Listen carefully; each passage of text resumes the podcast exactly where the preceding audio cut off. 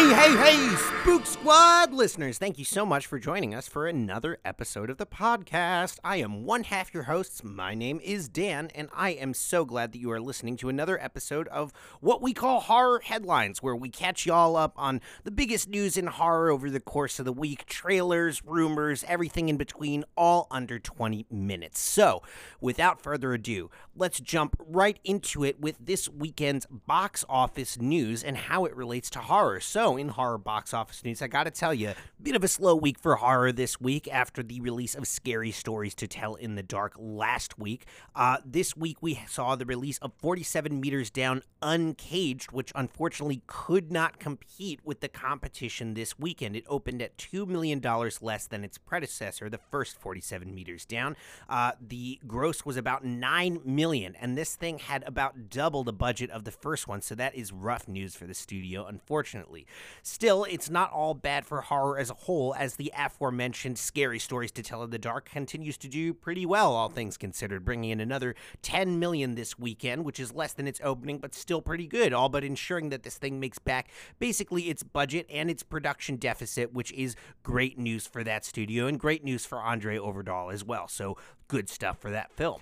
Moving on, we've got interesting news out of the Friday the 13th universe. This comes from Kane Hodder, who is the most famous person to portray Jason. I think the only person to portray Jason more than once. So he was recently questioned about what do you want to see out of the Friday the 13th series moving forward. Now, for those of you folks who don't know, the reason we haven't seen a Friday the 13th anything for about what is it a decade now? I believe the remake came out in 2009 the reason for that is it's been mired in this ugly awful legal battle which has just been destroying the original creators and preventing fans and everyone from seeing or creating any kind of new content from the friday the 13th universe with jason with anything so that being said everything that kane is saying here is just hypothetical but still of all the people to ask he'd be a pretty good person to ask to say what would you like to see? Well, no surprise, he would like to be brought back for the 13th installment in the series. He thinks it's only fair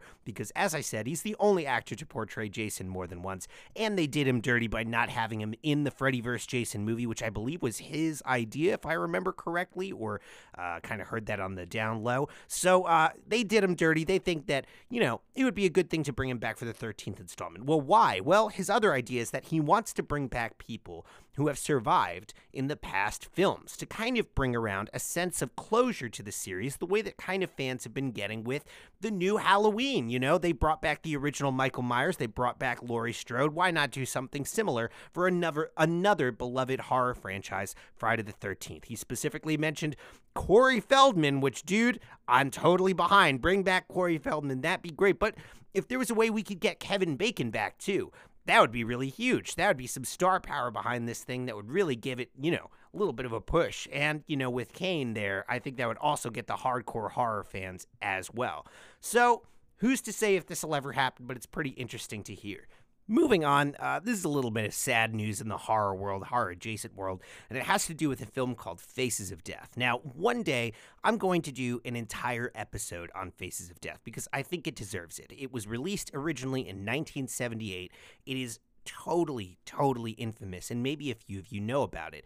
Uh, it was this so called documentary on death, and one of its big selling points is that it claimed it showed real footage of real death. Now, actually, in reality, a lot of it is fake, just with special effects, you know, typical movie magic, tricks, whatever, to create the illusion of it. I think there's some real footage in there of like accidents or whatever, but for the most part, this is a fabrication. Nonetheless, this thing spawned a legacy. Everybody saying that it was real, everybody saying it was the most taboo, most extreme thing ever. And I got to tell you, parts of it are definitely extreme, the parts of it that are real, or even the parts that are fake.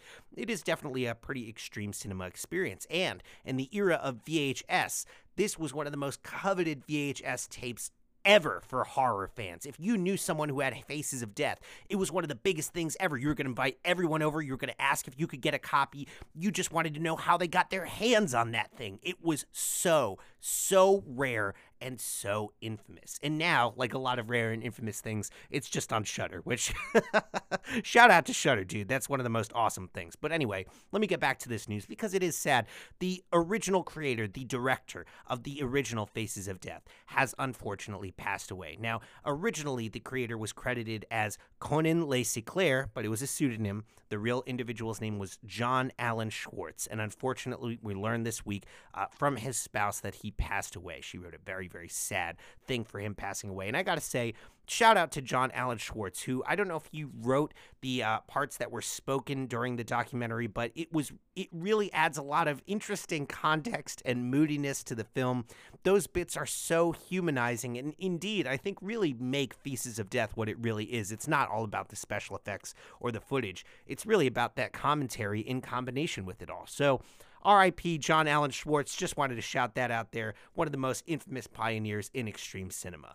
But back into horror news now. Okay, so we we're getting a sequel to a film on Netflix. Some of you may remember from a couple years ago called The Babysitter. So looks like production for the sequel to The Babysitter, which is as of untitled, we'll just say Babysitter 2 right now. The production of this thing begins in October with McG returning to direct McG. Sorry, his name is literally MCG. MCG. McG. Now, I know McG as a producer on the Supernatural series, but he's also done a couple of other things that he's returning to direct this. But the screenwriting is being handled by Dan Lagana, who wrote the American Vandal series, which is also on Netflix. And I think that gives it a little bit of interesting context because American Vandal was very clever, very funny, and I gotta say, the babysitter shoots for that same self aware kind of thing. I think if we can inject that American Vandal energy into this sequel, then we really got something very interesting on our hands. But moving on, this is also very interesting. Alexander Aja is apparently going to direct a choose your own adventure haunted house horror movie for Amblin Partners. Now, Amblin Partners have been gunning for awards and box office domination by previously being involved in films like Ready Player One, Green Book, Welcome to Marwen, and more, like awards bait, a lot of stuff. Now they're getting into this unique spin on horror with Alexander Aja at the helm. Now, this is from Collider. Very interesting stuff. It's apparently a branched narrative film that's based on an idea by Mike Flanagan, who's a great, great horror director you may know from the Haunting of Hill House series, and also Jeff Howard, who also worked on the Haunting of Hill House. Now, apparently Jeff Howard is going to co-write this with Alexander Aja and a guy named Nick Simon. Collider continues to say, to develop the project, Amblin Partners is working with Kino Industries, CtrlMovie Technology, which empowers filmmakers to create branched narrative interactive feature films that allow audiences to influence the storyline using an app on their cell phones.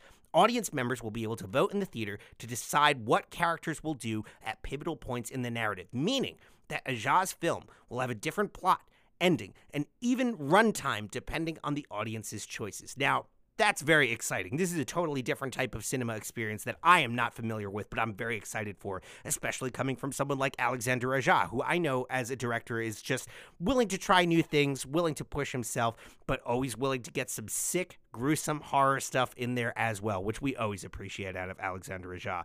So keep your eye out for this project. I believe that it's definitely going to be way down the road, like next year or even the year after, but nonetheless, keep your eye out for this. Very interesting. Now, this next bit of horror news, this is kind of it's grinding my gears. I'll say it. So, the Midsommar director's cut was announced, and for it's going to be released October eighth. Okay, but for some reason. Not included in this Blu ray release is the director's cut, the 171 minute director's cut, which recently screened in New York City and I think a couple other places. Introduced by Ari Aster, reviewed by many people to be brilliant, obviously, and full of a lot of great character development and interesting touches that didn't make it to the theater release. And yet, for some reason, it's not going to be included in this Blu ray release October 8th. So I'm like, huh? Why would I get this? I want that director's cut. Apparently, Ari Aster said something at the screening like, oh, this like isn't for anybody, or this is not for like the general public or to be released. But it's like, Ari, come on, man. We want to see this. We love your stuff, dude. Just show us the director's cut. Let us see it. Come on. It's not fair to just give it to New York City. But regardless, the DVD will be coming out October 6th. So, moving on, we got to get to some of the biggest news in horror that we missed on commenting on while we've been away a couple weeks. And it has to do with this Blumhouse Universal Pictures film called The Hunt. So, this is pretty big news. Maybe you heard about this already, but there's this film called The Hunt that was slated for release in September. Looked kind of like a thriller comedy type deal, featured some great comedic actors and actresses from the trailer that I saw. Anyway, it's centered around this group of people who get kidnapped, wake up in the woods, and where they're being hunted by wealthy elites. Full disclosure, for full context, apparently it's revealed that the kidnapped folks are from quote unquote red states and the hunters are quote unquote wealthy liberal elites or whatever. So you ask me, this is a prime setup for satire, social commentary, something, and I think it'd be safe to assume that there would be some twists along the way, right? But then the El Paso and the Dayton shootings happened, and the country kind of freaked out. And when some folks started talking about violent video games again, you know, you had to know that movies were on the chopping block soon, too. And lo and behold, the president commented on The Hunt, and there was this controversy. The studio initially halted the release, but then they just outright canceled it. So now, without even getting overtly political or anything, we have to know that censoring art is just not the answer. It's not going to solve a single damn problem that people actually care about. This is all a distraction. But this week, Jason Blum and director Craig Zobel finally commented on the whole thing themselves. Now, this comes from Vulture, and I gotta say, right off the bat, I am pleased that Jason Blum says, even with the controversy, he doesn't regret standing behind the movie and taking risks with creators and stuff like that, which is great. He made it sound like it was a series of mistakes with the marketing that led to the controversy, which I don't know, but it's better than him thinking that it is the film itself. Anyway, this is what director Craig Zobel said, and I find this very interesting. He said, quote, if I believed that this film could incite violence, I wouldn't have made it. Our ambition was to poke fun at both sides of the aisle equally. We seek to entertain and unify, not to enrage and divide. It is up to viewers to decide what their takeaway will be. I wanted to make a fun action thriller that satirized this moment in our culture where we jump to assume that we know someone's beliefs because of which quote unquote team that, that we think that they are on, and then we start shouting on them. This rush to judgment is one of the most relevant problems of our time. I was devastated by going to sleep to El Paso and waking up to Dayton. These types of moments happen far too often in the wake of these horrific events. We immediately considered what it meant for the timing of our film. Once inaccurate assumptions about the content and intent of the movie started to take hold, I supported the decision to move the film off its release date. End quote. So, all I can say at the end of this is I hope this film finds a home somewhere, either on streaming services or something. Someone I was talking to recently said it should go on Shudder. I completely agree with that. If Shudder had the money to do that, I really wish that they would make that happen because it's the perfect home for it. Unfortunately, I think it would have done well in theaters as well. I think people would have gone to see it and they would have decided, "Oh, this is not what we think it is." But it's exactly like Craig Zobel said, the misinformation about it, it wasn't even worth it at that point, the controversy that it could cause. And I just find that, you know, very unfortunate. So, you know, food for thought. We're probably going to be commenting on this going into the future. Keep an eye out, see if this ever gets released. Moving on, we got some more news trickling out about the Halloween sequel since that news was announced. So, once again, for people who don't know, uh, we're getting not one but two sequels to 2018's Halloween reboot with director David Gordon Green returning with collaborator Danny McBride, co writing the script, and they're coming out in 2020 and 2021, respectively. Now, since we've heard that news, David Gordon Green has commented that this will absolutely be the end of the Laurie Strode saga as he sees it. And since learning that, we have learned that Nick Castle, who plays the original Michael Myers, who's reunited with Jamie Lee Curtis and Gordon Green's last Halloween, will be returning to play Michael once again in Halloween Kills. And the two sequels are reportedly filming back to back, so it's likely that he will play Michael until the end of the trilogy. Now, this is what brings us into our next segment of the podcast. Yeah, no, no, that was not nice. No When actually, it's about. I- oh, Rumor Mill. Yes, that's right, the Rumor Mill, where we talk about what else but rumors, and this is related to Halloween, like we were just saying, and it caught my attention. So, supposedly, David Gordon Green wants to bring back the character of Tommy Doyle, who is the kid that Laurie babysat in the first film. This is the rumor, apparently. The character came back in Halloween 5, famously portrayed by a young Paul Rudd. Yes, and apparently he was offered this role, according to this rumor. Paul Rudd, that is. But he turned it down because he's filming the new Ghostbusters movie. So, I don't know, a couple of these details, it seems like it could be real, but I'm not really sure. Still, the character is rumored to return in Halloween Kills, so we will see if that ends up being true. Furthermore, since hearing that news, Tom Atkins, who was in Halloween 3, the lead in Halloween 3, he has expressed interest in a cameo as well, and he dropped the rumor that Charles Cyphers, who plays Sheriff Brackett in the original two Halloween movies, is also set to return in these films. So, a lot of rumors going around about who is going to be in this and who isn't. All we could say is stay tuned. We're definitely going to be hearing more news about the production of these films as soon as they start.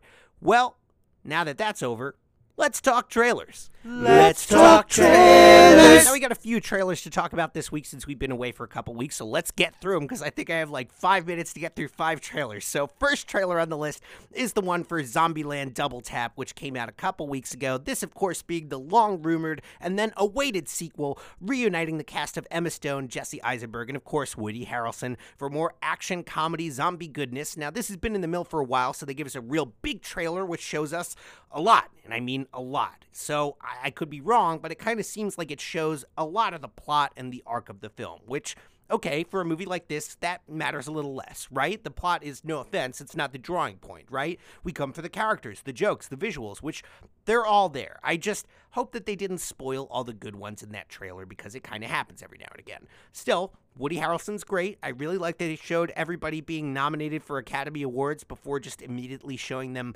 blasting zombies with weapons. That's very intentionally goofy, and I, I love that about it. And uh, I love that they agreed to make this happen since they're all so high profile now. It just goes to show that, you know, people really wanted this, and I've been hearing demands for this sequel for years. And even though it looks like we got heavy CGI effects to look forward to in this one, I think, you know, the characters and the action, they'll make it or break it. These are great performers, and that last script was real smart, so I hope that continues here. But the bad news for me personally is that the kind of thing about addressing tropes in horror genre, you know, being kind of self aware or self referential to zombie films, that kind of seems to be gone in this film. It just seems like they don't really care about that anymore. But I will still be going to see this one, and we'll see how it turns out. Moving on, we have a film that comes out very soon, August 23rd. This one's called Tone Deaf.